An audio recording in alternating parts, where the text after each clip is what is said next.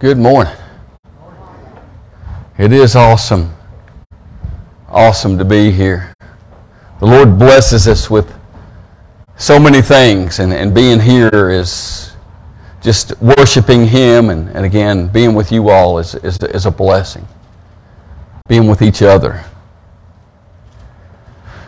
As I told the children, sometimes kids think maybe that they might be,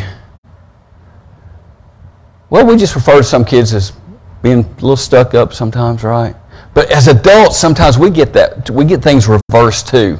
And we put our worth and our value ahead of other people's. Have you ever seen that happen before?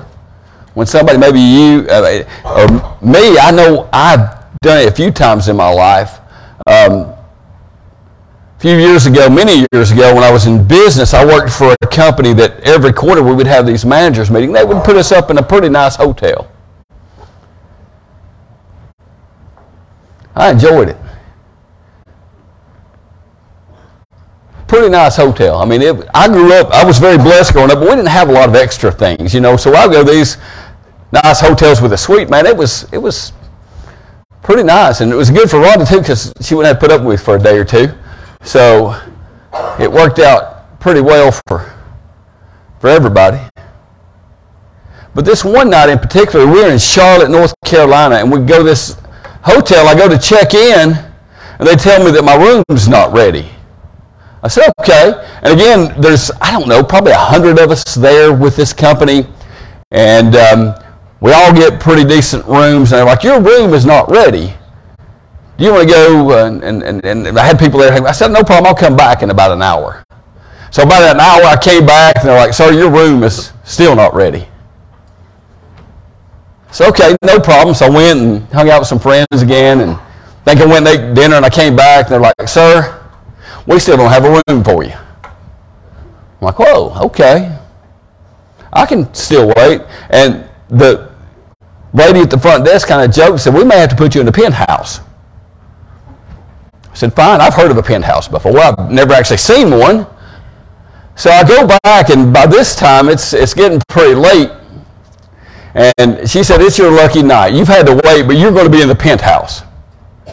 And she said, this person here will show you to your room. I'm like, I thought she was kidding. And I go up, you got to have a special key to get to this floor. Top floor of this hotel room, there's only two rooms up there. And one of them's mine. I, I go, and, and I kind of joked with my friends when I didn't have a room, they were making fun of me. I said, no, you got you to understand, they're getting my room. My room's going to be special. They're going to get it ready for me. They've told me that it's going to be ready. But I go up there, there's two double doors with lion's heads on these doors. I'm like, man. And the person that walked me up actually opened the door for me. And this suite is bigger than the house I grew up in.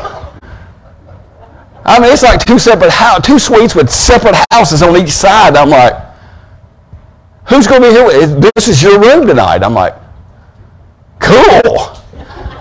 So I started calling all my friends. I said, they got my special room ready. Meet me in the lobby. Well, why don't we just come? Well, you can't come up by yourself. You got to have my key. And I said, when you're really important, this is the way people treat you. Get on the elevator and let's go to my room. Man, we had the best time. There was uh, a t- there was a TV in the bathroom. Each bathroom. I sat there and watched it for a minute because I could. It was unbelievable. And there was a person down the hall that said, if you need anything, just call me. So I tested them. Could you bring me some ice?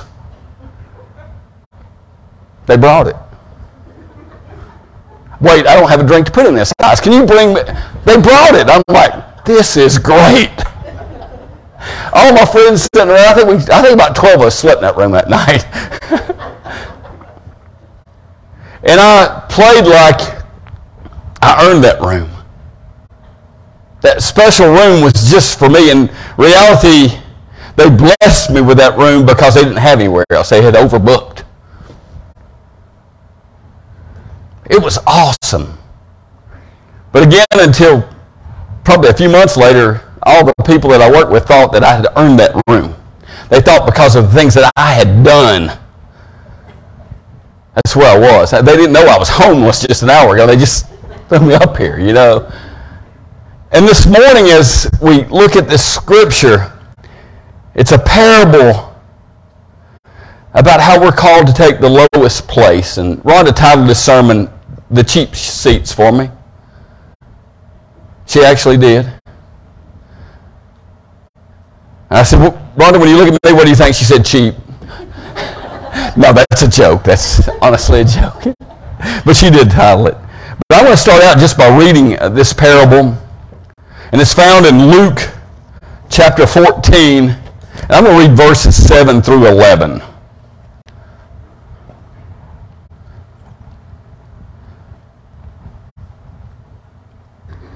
When he noticed how the guests chose the places of honor, he told them a parable.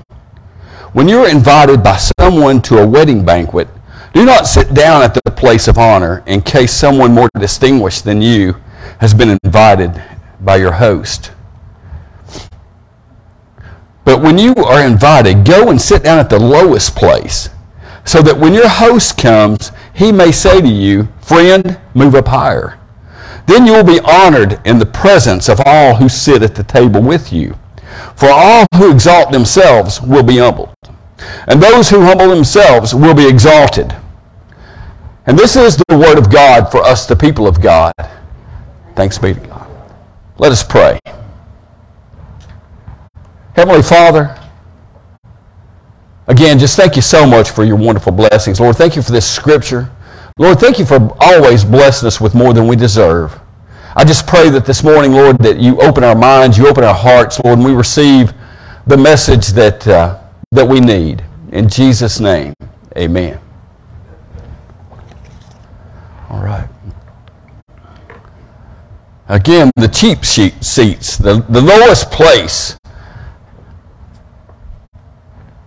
If it weren't for God, I just want to tell you right now, if it weren't for God, we would be in the lowest place. Everything we have is because what He's blessed us with. Everything. If you look around, everything that you own, everything that you eat is because God loves you. Because God loves you. And we are blessed people. My natural personality, I know for you all it's hard to believe, but Rhonda can testify to this. I was very shy. My natural personality is actually to be very reserved. And then when I started coming out of my shell, when I was selling things, I had to go communicate for a living, I kind of went the other way. I kind of overcompensated my meekness, my humbleness, with a little bit of cockiness. Especially when things started going well for me. I, I thought I was pretty good at some things. And what I've learned, no matter what business I've been in, or how I've made a living, that we have to learn and we have to accept gifts every day because we can't do anything on our own. And even the more knowledge I gain, the more knowledge that I gain in my life, in my mind, I realize that I have so much more to learn. I have so much more to learn. The things that I know, the things that I, I, accept, the love that I receive, is all a blessing from God. I've earned none of it. But getting back to this parable, earlier in chapter 14, Jesus had gone to eat at a house of one of the Pharisees on the Sabbath, and they watched him very closely. The Pharisees watched Jesus very closely. In Luke 14:1 it says, on one occasion, when Jesus was going to the house of a leader of the Pharisees to eat a meal on the Sabbath, they, they were watching him. So the folks were watching the way Jesus was carrying himself. Later on in chapter or verse 2,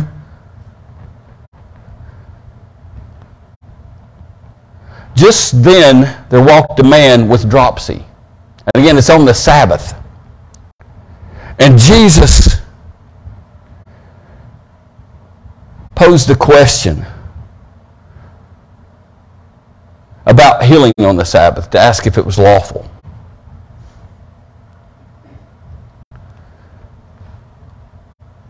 And Jesus asked them in the law of the Pharisees, is it lawful to cure people on the Sabbath or not? But they were silent. They didn't, they didn't answer Jesus. Jesus took him and healed him anyway. Jesus healed the man then he said to them, if one of your if one of you has a child or an ox that has fallen into a well, will you not immediately pull him out on the Sabbath? Again, they were watching Jesus. They were trying to find him doing something wrong. They were trying to find him doing something wrong. And he did heal on the Sabbath. And they were going to use that against him, of course. But again, he asked him if your child need child needed something, or if you had an ox, if you had to get something, if you had to do something, wouldn't you do it? You see, Jesus loves us so much that love is greater than the law of the Sabbath. If we need help, we call on Jesus any day. Again, but they couldn't answer him. But you see, while they were watching Jesus, I think Jesus was also watching them. Luke 14, 7 that I just read says, when he noticed how the guests chose the places of honor, he told them a parable. So Jesus was watching the way people were coming in and taking their seats. And he had noted, noticed that they, um, as they were invited, they would go to the highest place to sit. If I'm not mistaken, the tables were shaped in a U. They were set up shaped in a U, and the higher you went towards that end, the, the, the more clout you had, or the more honored you were. And Jesus tells this parable to say that if you go up to the honored seat and somebody has to ask you to move back, that's kind of a disgrace. You should take the lower seat, and then the guest could ask you, I didn't pay for that penthouse. Matter of fact, I didn't even pay for the regular hotel room that my company paid for. But they moved me up to that, and instead of giving, saying that I didn't earn I, I tried to let on that I did earn that. Have you ever done that in your life where you really got something of honor? You, that you've just been blessed and you took credit for it? Sometimes it's human nature. But this parable is for us to think about. It's it, for, for us to live lives that's not about ourselves.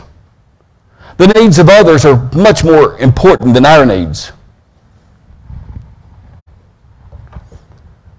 The needs of others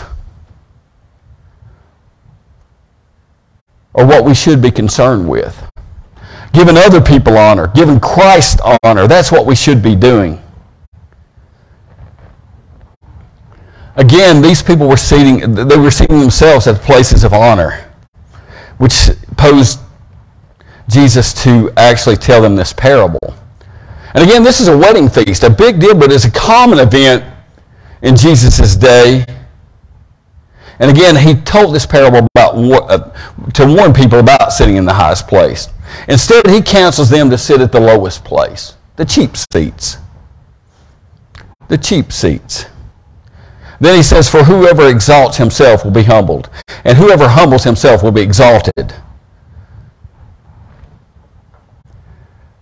You see, Jesus also told another parable in Luke 18 about the Pharisee and the tax. We went through that lesson just a, a few weeks ago about how the Pharisee was thankful that God had made him as well as he did, that he was not like the tax collector and other sinners, that he was above that. And of course, the tax collector couldn't even lift his eyes up and said, Lord, thank you for even blessing me, a tax collector. Sometimes we think our positions, our positions earn us respect. Our positions earn us honor. In reality, the only position we have is because of what Jesus has done for us. The only position we have, the only way we can have a relationship with God is because of Jesus' sacrifice, not anything we can do on our own.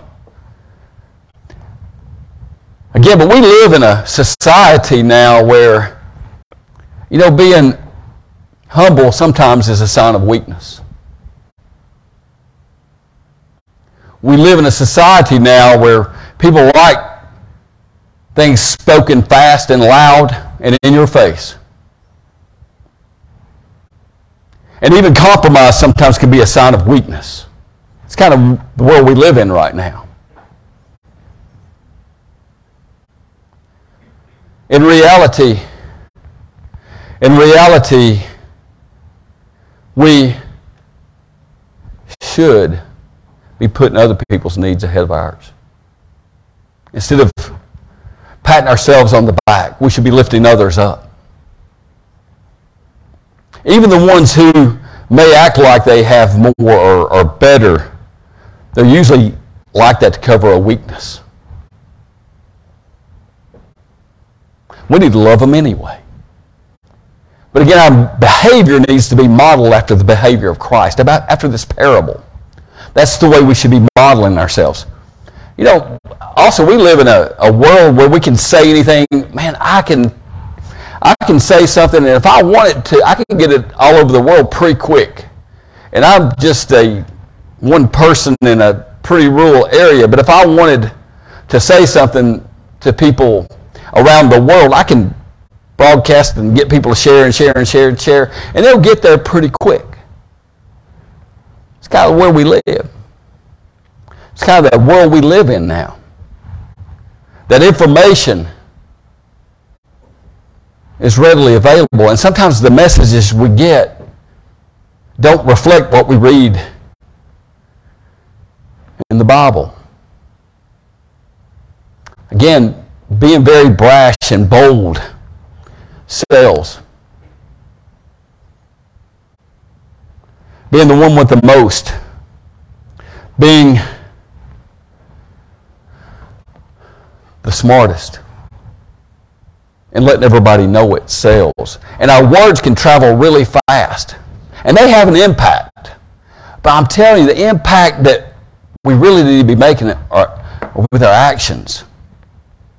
We can say anything we want to. We can say anything we want to, but if we're not carrying out the lessons that Jesus modeled for us, our words are just words. It don't matter how strong and loud we say them.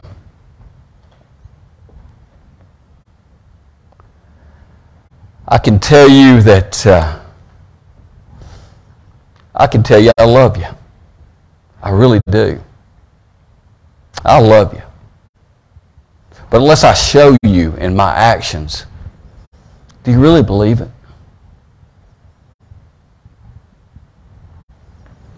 I can tell Rhonda that I love her. I do. But if I get mad and act like an idiot over something a cat did, maybe a week or so ago, a couple of times, Sometimes my actions don't always match those words. Don't really want to say what the cat did. But he mistaked my side of the bed for the litter box a couple times. Yeah. I haven't been mad in a long time. I've really been, uh, but again, my actions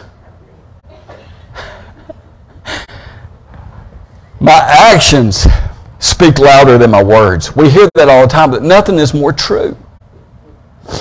Nothing is more true.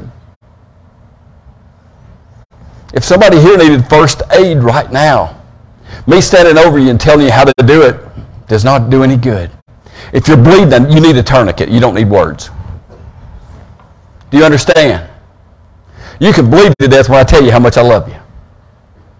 But if I'd shut up and put a tourniquet on you, then hug you, you would know that I love you. Love is making sacrifices, being humble, putting other people's needs ahead of your own, even when you got to change the sheets before you go to bed.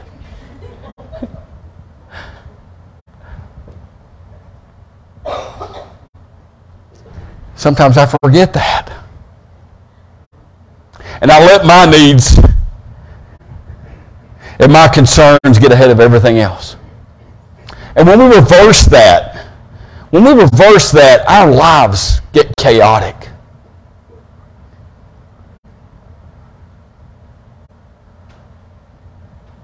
My cat loves me. Both of them. But they thought I was put on this earth to worship them. It's what a cat does. I mean, sometimes we're like that with God too. We think we're put here so God can just bless us, bless us. In reality, we're put here to worship God. And by doing, by worshiping God, we should be helping others. I should be taking the lowest place. You see, as leaders, sometimes, again, in our society, we get things messed up and we think the one who is the most the one that's, that talked of, are the best leaders. In reality, Jesus gave us the perfect example of a leader. He washed his disciples' feet. When it came right down to it, when he could have taken, when he could have taken his place next to the Father, he allowed himself to be hung on a cross. That's how much, how much Jesus loves us. Or we can read those words in the Bible, and they're, they're very powerful. They're very powerful. But until we enter a relationship with Jesus Christ and we understand that sacrifice, that pain that he felt,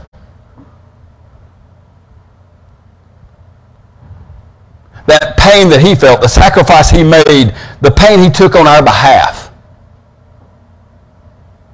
Until we can understand that and understand that we don't really deserve anything, everything we have, now and eternity, we owe to Jesus Christ. We don't even deserve the lower seat. But because He loves us so much, and He didn't just say that He loved us, He proved that He loved us. While He walked on earth, as He was being crucified, and the things that we're blessed with today, that shows you how much Jesus loves us. Jesus is our perfect example of a humble servant, a servant leader. Therefore, as disciples of Jesus Christ, we're supposed to model his behavior.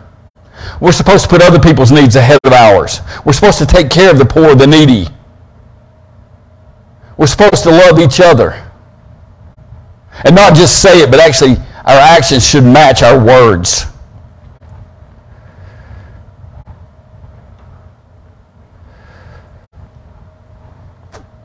You see, we desire the Lord. We desire the Lord. We want the benefit of having Him as our Savior. And we've all received that benefit that's put our faith in Him. But after that happens, we're called to show others the same grace and mercy that He's shown us. You see, we're called to walk humbly before Him. Micah wrote, he has shown you, O man, what is good. And what does the Lord require of you but to do justice, to do justly, to love mercy, and to walk humbly with your God?